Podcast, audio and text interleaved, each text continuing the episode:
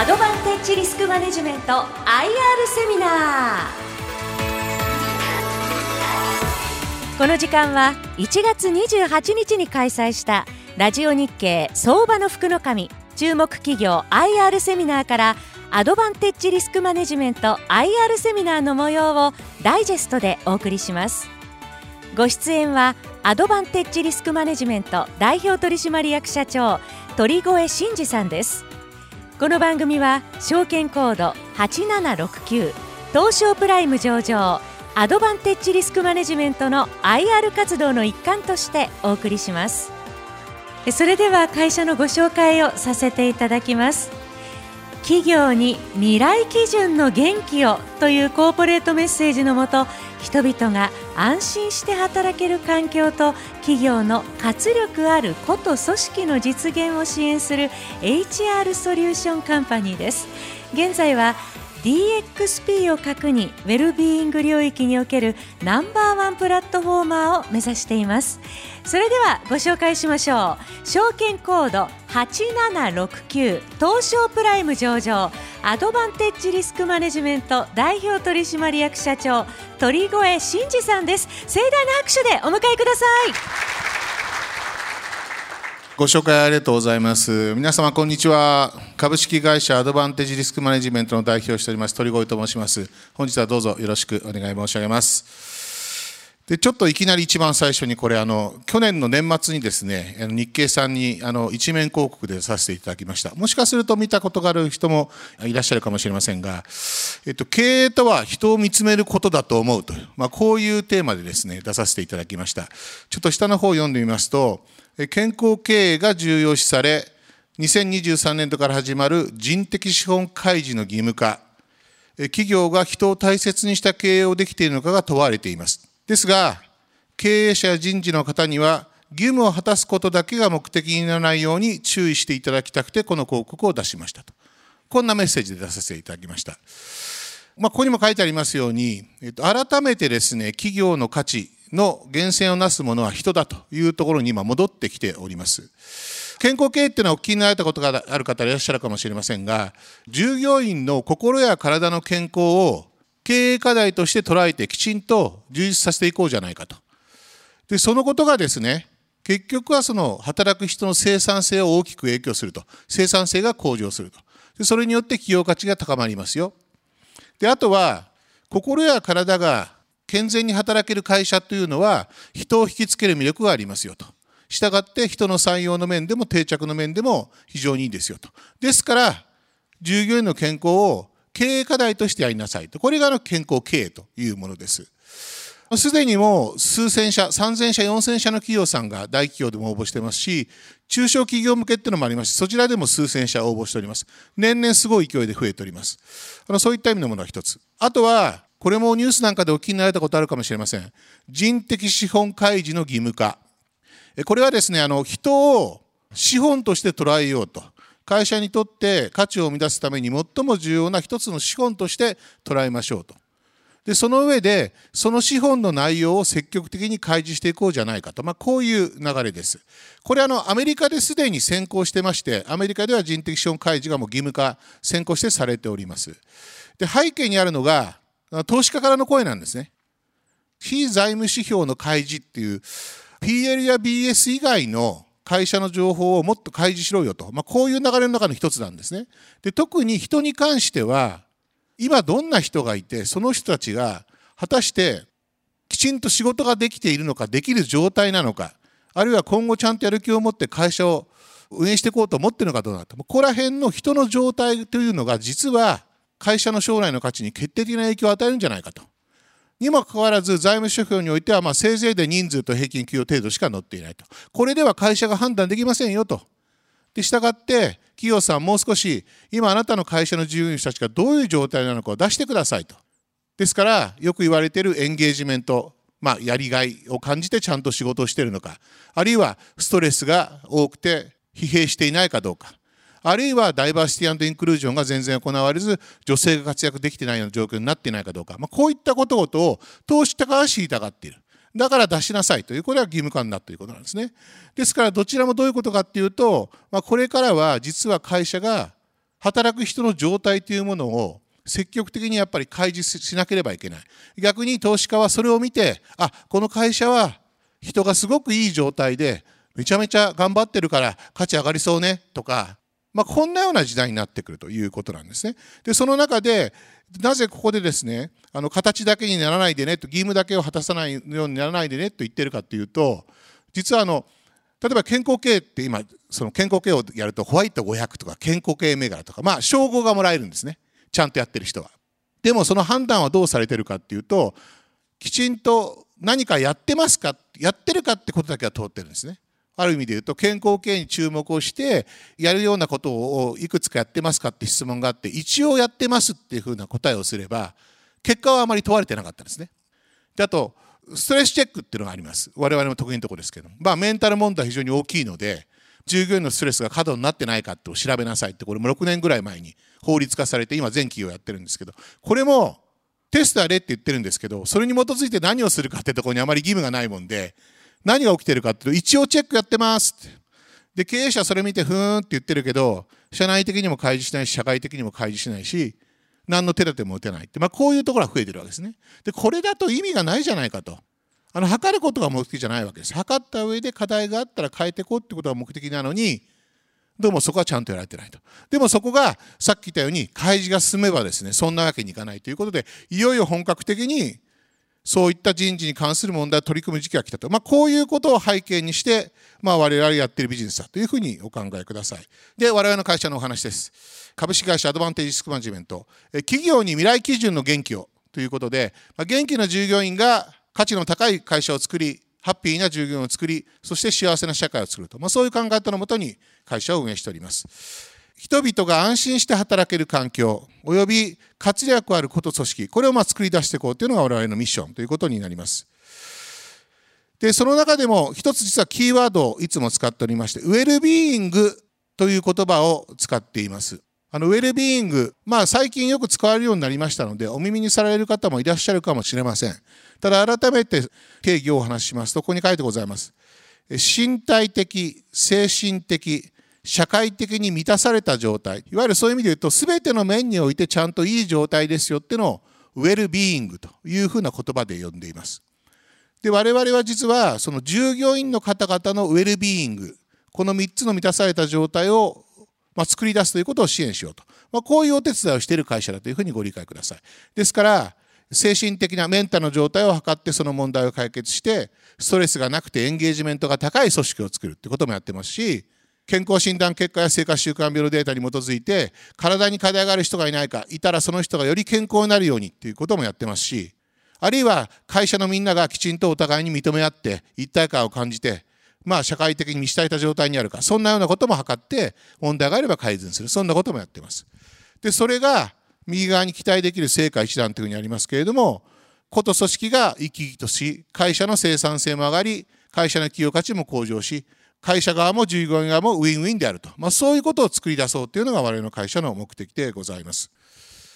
でここであの一つ大きな問題ありまして従業員の幸せあるいは3つの面での満ち足りた状態ウェルビーイングそれもいいんだけど会社に本当にメリットがあるのと。これはあの正直な企業経営者の意見だと思います。もちろん会社にとっていい状況を作ることは人を獲得する人を引きつけるっていう意味で意味がありますからそれだけでも意味があるんですが加えてやっぱりウェルビーングな状態になると生産性上がるっていうことがある程度確かめられた、まあ、ですから会社としては人もちゃんと取れるし生産性も上がるんだから少しでもお金かけてもやろうよと、まあ、こういう話になると、まあ、こんな話になります。で当社ですが、えっと、1995年に創業しております。あのアドバンテージスクマネジメントは1999年設立となってますがこれあの途中であの実は買収等をやった関係で親会社を作ったのは1999年でその後あの子会社を吸収しましたのであの会社としてのいわゆる創業というのは1995年になります。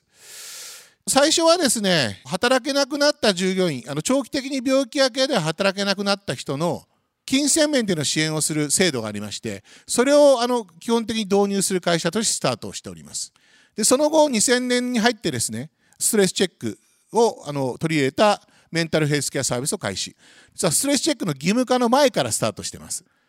今のストレスチェックってご存知だと思うんですが年に少なくとも1回ストレス状況を測ってストレスの原因も測ってでそれをもとに高ストレスの人には医師面談やカウンセリングを受けさせなさい。ストレスが高いようであればそれぞれの組織の改善をしなさい。これは法律で決まってるんですけどもあのこの仕組み自体は実はあの我々がもう2002年からやってました。法令化されたの2015年ぐらいになりますけれどもその時には実はあのあの厚労省さんに呼ばれて全部データを出してですね何やってるかってお伝えして、まあ、我々の制度をもとにして作られたのが今のスレチェック義務化ということです。ですから、まあ、当然あのスレチェック義務の会社としては今ナンバーワンということでやらせていただいております。で2013年にあのスレスチェックの中にですねエンゲージメントも入れました。エンゲージメントってこれも再確認になりますがお話をすると仕事や会社従業員に仲間に対する愛着心とか熱意とかそういうものを表します。似たようなものでモチベーションっていう、まあ、この方が皆さんよくわかると思うんですけど仕事に対するモチベーションやる気みたいなことを言いますけどエンゲージメントっていうのはモチベーションっていうのは実は何かっていうと人参理論なんですね。あのお金欲しいからモチベーションが上がったとかお金もらったからモチベーション上がった褒められたからモチベーション上がった基本的に何かを与えられて嬉しいからやりますっていうのはこれモチベーション理論です。でエンゲージメントっていうのは実は言葉は難しく自然に発してくる仕事や仲間に対する愛着心。ですからお金のためにだとか何かしてほしいからではなくて自らがもうその仕事が楽しいと感じている。あるいは仲間にがすごく大切だと感じている。こういう内的に発してくる気持ちの問題というのはエンゲージメントということになります。なんでエンゲージメントを入れたかっていうと会社からするとストレスがない組織って非常にいいんですけどストレスがなくてもやる気がない会社ってあるわけですよね。これ何かっていうとあの非常に優しい会社なんだけどやる気がなかなか起きない会社ってあるわけですよ。もうみんな大丈夫大丈夫ってすごいこう手厚くやるんだけどちょっとやりがいって意味で言うとうちちょっとぬるいよねみたいな会社ってありますよね。でこういったところがあってあのお客様からもストレスだけじゃちょっと不十分なんじゃないのと、まあ、こんな話もあってあのエンゲージメントも含めて測るようになりました。ですから我々のメンタル面での測定っていうのは必ず過度な負担がかかってストレスが大きくなって生産性が落ちてないかどうかということと同時にいやいや一方でみんなは生き生きとやる気を持って楽しんで仕事をやってますかってことを両方測ってます。で両方が良くなるような組織が一番生産性が高い、まあ、こんなやり方をしています。で2017年に東証一部に上場ということでその後ですね、体の方の健康にもあの審査しております。フィジカルヘルスって書いてありますけど、これはあのまさしく健康系ウェルビーングっていう意味で言うと、心も重要だけど体も重要よねと。お客様からも、アドバンテージさん、心だけじゃなくて体はやんないのと。心はこっち、体はこっちじゃめんどくさいと。ですからあのフィジカルの方にも進出をしました逆に言うとこれがあの我々の前の非常に強みになってまして実はあの先ほどから私キーワードでストレスとかエンゲージメントとかフィジカルヘルスとか言ってますけどこれあの実は業界バラバラでしてそれぞれに我々競合がいるんですけどね。皆さん1個しかやってないんですよ。あの体の人は体一生懸命やってると。でこのことは一生懸命これやってると。でエンゲージメントとしてはエンゲージメントだけをやってると。と会社からすると一応待ってくれと。一個一個でなんかサーベイがあっていろんなフィードバックがあって時期も違うし基準も違うしいろんなこと言われるんだけど要は何すりゃいいのよってところが分かりませんと。しかもストレスとエンゲージメントだってストローとフィジカル問題だってこれ相互に連関してるわけですから実際健康ケアとかでも心とか体に限らずいろんなデータをちゃんとミックスして分析しなさいよって言ってるんだけどこれプレイヤーが違うともそれも面倒くさいわけですね。ですから今日その後半でお話をするその DXP DX プラットフォームと呼んでるものは、まあ、そういった心や体や社会的に関する全ての従業員のウェルビーイング関連のデータをバラバラではなくて一箇所にまとめましょうと。うちの若手のウェルビーイングどうなってんだ？エンゲージメントは？ストレスは？辞めちゃう人はどうなの？勤怠状況はどうなの？体は大丈夫なのか？残業時間はどうなんだ、まあ、こういったことを今はですね、まあ、いろんな情報源からも人事の人が一生懸命取ってきてこう分析してるんだけどそれがもうダッシュボードの形でパッと見れると。女性活躍どうなの？って女性の数字見ればいいわけですよ。じゃあ女性がエンゲージメントどうなんだ？ストレスどうなんだ？育児した後の復職率どうなんだとこれ全部入ってますから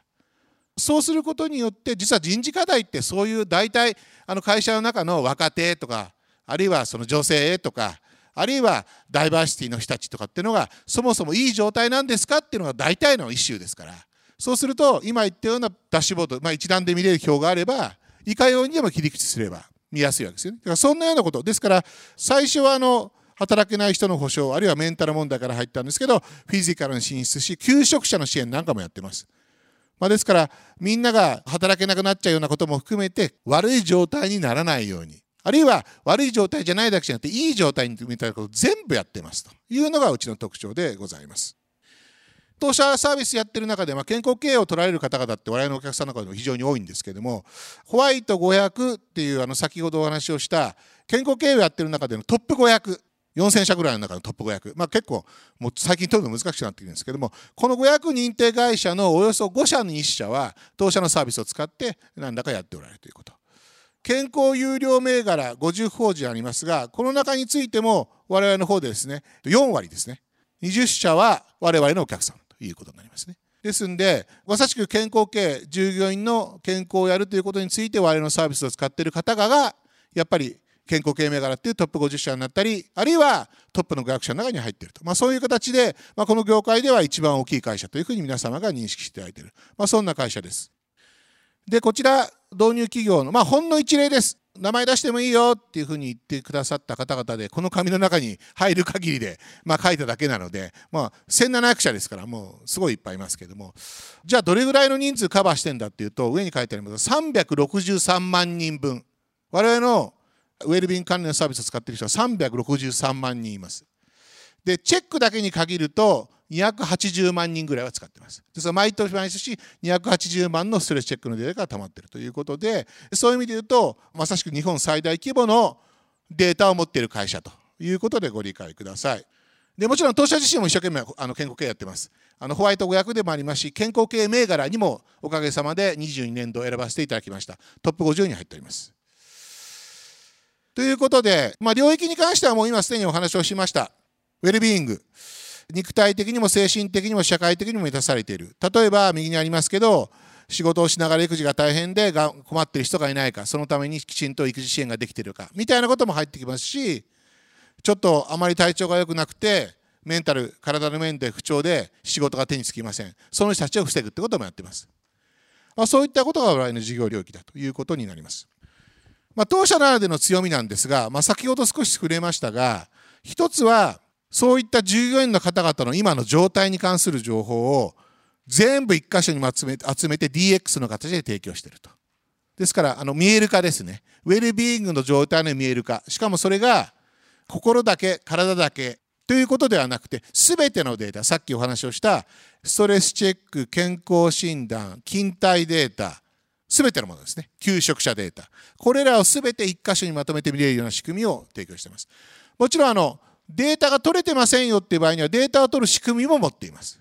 ですから、例えばうち求職者情報ちゃんと集まってないんだったら求職者情報を集める仕組みを我々持ってますからそれを導入していただいてその上でそれも含めて全てのデータが1箇所に見れるとデータコレクションもお手伝いしますし集めたデータを1箇所で見せるってこともお手伝いしているとこれが DX の部分ですねであともっと重要なのがさっき冒頭にお話しましたただデータ集めりゃいってもじゃないよって話なわけで集めたデータを使って解決策をやっぱりやるのって意味ないわけですね。あ、数字こうなんだ、へえってって見てもこれ意味ないわけで。じゃあエンゲージメント低いんだったら、何が原因なのかをちゃんと調べて、次にその原因をやっぱり変えなくちゃいけないんですよね。上司の問題だったら上司に変わってもらわなくちゃいけない。あるいは評価制度の問題だったら評価制度を変えなくちゃいけない。で、そこもちゃんとやります。ソリューションもやります。で、これが当社の一番特徴的なところです。あの多くのウェルビーング関連の企業さん、まあ、さっき言ったようにバラバラっていうのが1個の問題なんですがもう1個の問題は測りっぱなし。基本測ったものは企業側にボーン投げてあと人事部さんお願いします、まあ、これが非常に多いですね。当社はそれをしません。必ずソリューションもご提案し実施もしていただきます。ではテーマは何なんだって言うと右側になりますね。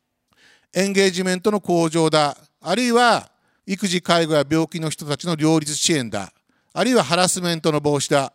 まさしくこれはその企業様が問題なものによって、あるいは集めたデータでここが課題だによってこれ決めてるわけですね。でもさっき言った DX プラットフォームがあれば、これどのテーマでも、要はそれに対応する切り口で見れば課題がわかると、まあ、そういう仕組みになっています。あらゆる人事労務データを網羅的に収集。我々がやっているストレスチェック、パルスサーベイ、あるいは健康診断の情報データベース化、あとは、えー、と勤怠情報からデータをピックアップしてくる、まあ、そういったもの。で、下にソリューション。解決策も提案しますよと。でなおかつ解決策の中では個人向けの解決策も提案しています実はですね健康系とかウェルビーイングとかの一番大きい問題点の一つは会社側ばっかり一生懸命やってるって話なんですよで企業に行くとすごい共通してジムさんが悩んでるのがうち健康経営一生懸命やって健康系銘柄取ったんだけどうちの社員が他社の人からお宅健康系銘柄ですねって言われてえ何ですかそれって言ってたっておいおいちょっと待ってくれと あの健康経営って従業員のために思ってねやってるのにみんなは知らないわけですよでなぜかっていうと会社が一方的に勝手にデータ集めて会社がなんかいろいろやってんだけど全然フィードバックはないとそれじゃやる気にならないですよねだからむしろ何が起きるかっていうともうなんかアンケートばっか答えさせられて迷惑だすら言うわけですよね。ちょっと待ってくれと。なので、やっぱきちんと個人にデータ返しましょうと。ストレス度合いもエンゲージメント状態も勤怠状況も健康史状態も生活習慣も集めたんだったら個人画面を通じて個人にもちゃんとフィードバックしましょう。自分の状態は自分で見れる。しかもそこにその人のじゃあ状態に基づいてあなたこういう状態だからこれした方がいいですよっていうレコメンデーションもちゃんと載せてあげる。でそれでも不十分です。じゃあこれやったらどうですかっていう解決策も支援する。でそこで実はねあの福利厚生っていうのが会社やってまして福利厚生ってあの今福利厚生のアウトソーシング会社もいっぱいあるんですけどもまあ旅行支援が主に使われちゃってるんですけどそれ以外にも育児支援とか介護支援とか健康支援とかいっぱいあるんですよ実は。まさしく福利厚生って従業員のウェルビーイングを支援しようっていう施策ですから。でこれがでも結局旅行以外あんま使えてないんですね。なんでかっていうと例えば健康上のなんかメニューがあっても例えば健康診断ってなんか問題ですよって言われたらあそういえば福利厚生のメニューなんかあるかもしれないって探しに行く。そんな既得な人いないわけですよ。今インターネットで調べますからね。ですから人間ってあ俺ちょっとメンタルに疲れてるとか俺ちょっと体疲れてる。そう思った時にこんなんありますって言ってあげるとあやろうかなって思うわけですよね。ですから何をやるかっていうとこの個人画面に福利厚生サービスを連結しています。ですから例えばちょっとメタボよねみたいな人にはいや実はあの最近テレビで流行ってるあの低カロリーのデリバリーのやつありますよ。カチッと押すとこれ会社の福利厚生支援で3割安く買えますみたいな。あそれやりたいなとかですね。俺ちょっとメンタル疲れてんだよねっつったら。マインドフルネスの講座が会社で安くできてます。あそれやろうかなみたいな。まあそうするといろんな風に使えるべきだった繰り越で使われたものがいろいろ使われるし逆に個人も会社だけじゃなくて自分もちゃんと解決策を回せると。そうすると初めて会社は会社でより職場のためにやるし個人もやると。でこれビジネス的に言うと二度おいしいわけですよ。ですから我々実は B2B とあと B2B2C もしくは B2B2E って言われる。つまり会社を通じて個人の方々にサービス提供して個人からもお金もらうっていう。これ両方軸で成長していこうとしてるんですね。ですから今まだ企業側からの収入は中ですけど今後は従業員の方々がそのサービスを使ったものも売り上げにしていこうと。でそうするとウェルビーイングって健康関連とかメンタル関連とかあと育児介護も全部入ってます。この市場を企業側のレベニューだけじゃなくて働く人からも取れるっていう意味で言うとこれすごいマーケットサイズなんですね。ですから我々の成長は B2B でナンバーワンの会社になる。大きな面を取る。でもその上で個人にもちゃんとフィードバックして個人の方の支払う分も取り込んでいこうと。でそこは B2C と戦うことになりますね。そういう意味で言うと。ただ我々のいいところは会社の情報を持ってってことですよ働く情報を持ってってことですよ。例えば B2C のいろんな、まあ、ネット系の強い人たちがいますよね。今もアップルさんも何も全部健康やりましょうって言ってる。でも僕らのメッセージはちょっと待ってくださいと。いろいろデータ集めておられますけどあの働く情報入ってませんよねと。エンゲージメントのことも入ってないし健康診断だって会社が持ってるから入ってないし。でも人間ってやっぱ働いてる状況ってすごい重要なわけですよ。そこに何か問題はそこを解消しないとメンタルやフィジカルの問題は解消しないことがあるわけですから僕らの個人サイトは全部入ってますからそういう意味でと。なのでそれを武器にして、まあ、B2C にも対抗できるようなものをやっていこと。でソリューションあのこれもたくさんありすぎて一個一個説明できないんですけどエンゲージメントを上げるための上司の行動変容も手伝いしてますしそもそもストレスをに対する体制を高めるような個人に対する行動変容も手伝ってますし、もう何でもやってます。これが我々の強さですね。ですからお客様からすると、アドバンテージさん、このデータここ言われて何かないかね？って言ったら、まあ大体2、3個出てきますから。例えば採用で問題があるって言ったらば採用試験もやってますですからこういったものを通じながら、まあ、今後全ての面でやっていこうという話になんです少しだけあの先ほど言った DX プラットフォームの画面をですねちょっと見ていただきたいなと思ってましてこれ赤いこのハートがついてるのこれストレスチェックとかエンゲージメントから持ってきてますね。ストレスチェック何パーセント受けましたか？高ストレス者が何パーセントいますか？じゃあ組織マネジメントと対人関係がいい状態ですがこの場合は B ですからまあまあいいと。で同じように年齢でも区切れます。当然。何歳から何歳。男女も当然区切れます。女性のマークを消せば男性だかの数字になります。ですからさっき言ったようにじゃあ若手どうなんだっつったらこれ要は全体を選んで男女を選んでですね全体全てを選んでで男女両方にしてで年齢をじゃあ25歳から30歳。ってやるとこれが若手の状態ですそういう意味でと。若手のエンゲージメントがどうなんだストレスがどうなんだキンタがどうなんだ全部出てくると。そうするとうち若手どうなってんのよってこれ、ね、マネジメントのすぐフラストレーションとしてうち若手辞めてると。お一体何が起きてんだと。人事に聞く。人事はいやちょっと分かりませんいやいろいろ調べろよっつっていろいろ集めてくるんだけど、まあ、時間はかかるは足りなかったりして本当何か分かんない。でも全部集まってればあなんか働きすぎなのねとか要はやる気がないのねとかね。いろいろ分かるわけですよ。残業すぎだとか。それが全部できると。でしかもこれがですね分析機能も当然あります。ですから例えば健康系テーマでいろんな数値を掛け合わせて分析したい。あるいはダイバーシティインクルージョン男性と女性の差を比べてみたいとか。これ全部あの選べばできるんですね。この中に入っているデータであればいかようにでも組み合わせて分析ができると。でこういった形の DS プラットフォームを持っていると、まあ、ですからこういったものを使うと経営陣も LINE マネージャーも自分のところの状態がいかようにでも切って分かると。で DX の私最もいいところの一つはやっぱりそういった経営者が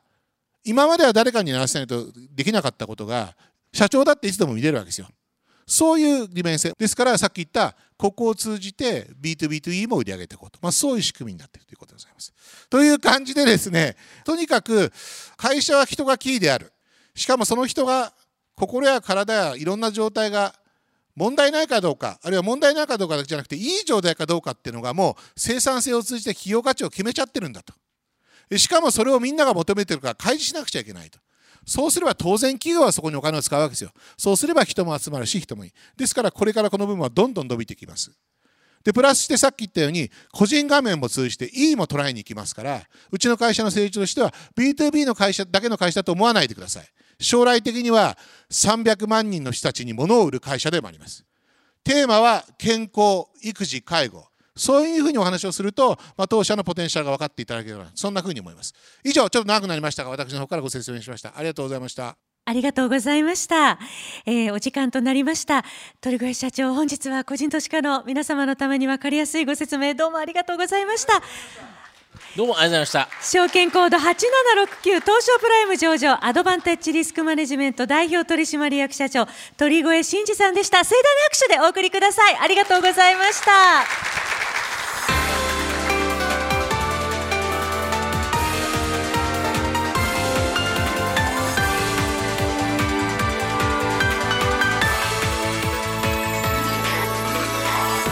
アドバンテッジリスクマネジメント IR セミナ